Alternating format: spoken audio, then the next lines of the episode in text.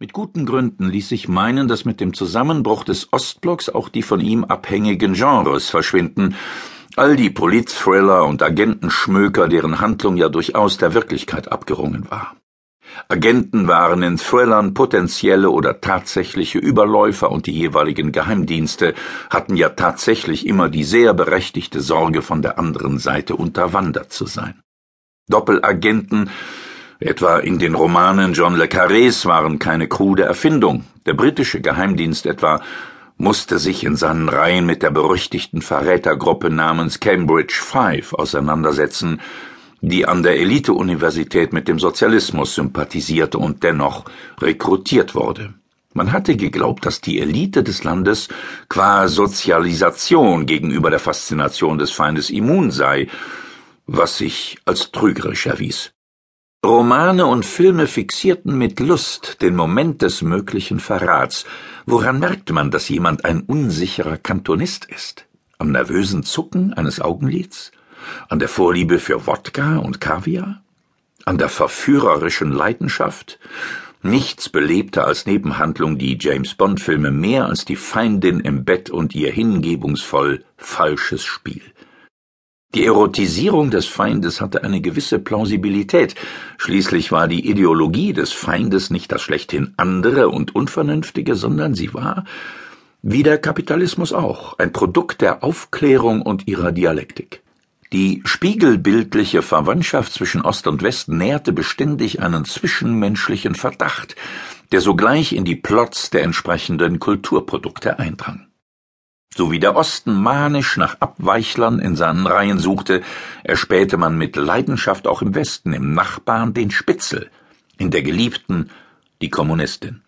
Politische Krisenzeiten treiben womöglich immer die Frage nach der Loyalität ins Zentrum der wirklichen wie fiktiven Handlung, mit den entsprechenden Begleiterscheinungen wie Paranoia und Verfolgungswahn. Man würde sich gerne, um Georg Büchner zu zitieren, die Schädeldecken aufbrechen und die Gedanken einander aus den Hirnfasern zerren, um Gewissheit über die Motive des Gegenübers zu erlangen. Nun greift die schlechterdings von allen, etwa auch von Barack Obama, gefeierte und mit allerhand Preisen dekorierte amerikanische Serie Homeland, die in Deutschland vor kurzem auf Sat 1 angelaufen ist, mit großer Selbstverständlichkeit auf die altbewährten Handlungsmuster des klassischen Agenten-Thrillers zurück. Im Mittelpunkt des Plots steht ein Sergeant der Marines namens Nicholas Brody, gespielt von Damian Lewis, der im Irak jahrelang gefangen gehalten wurde und der nun wieder zu Heim, Frau und Kindern gelangt, als hysterisch gefeierter Held des umstrittenen Krieges gegen Saddam Hussein. Die etwas nervenschwache CIA-Agentin Carrie Matheson, gespielt von Claire Danes, vermutet, obgleich sie zunächst von ihren Kollegen für verrückt erklärt wird, es bei Brody mit einem umgedrehten Soldaten zu tun zu haben, einem heimlichen Terroristen, einem Schläfer. Der Held pendelt zwischen Vorstadtidylle und Gehirnwäsche, und nach und nach schält sich tatsächlich heraus, dass der von Angstneurosen geplagte Brody in der Gefangenschaft vom guten Boy der amerikanischen Streitkräfte in einen Islamisten verwandelt wurde, der auch vor einem Selbstmordattentat nicht zurückschreckt.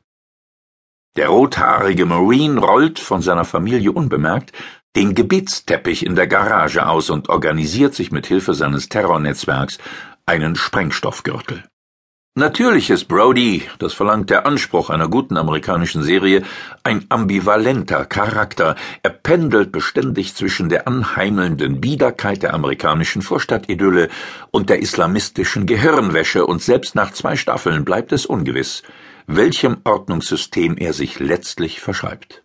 So wie sich der berühmte Doppelagent der Briten Kim Philby vermutlich nie ganz zwischen Ost und West entscheiden konnte und sein Leben auch deshalb zum faszinierenden Romanstoff wurde.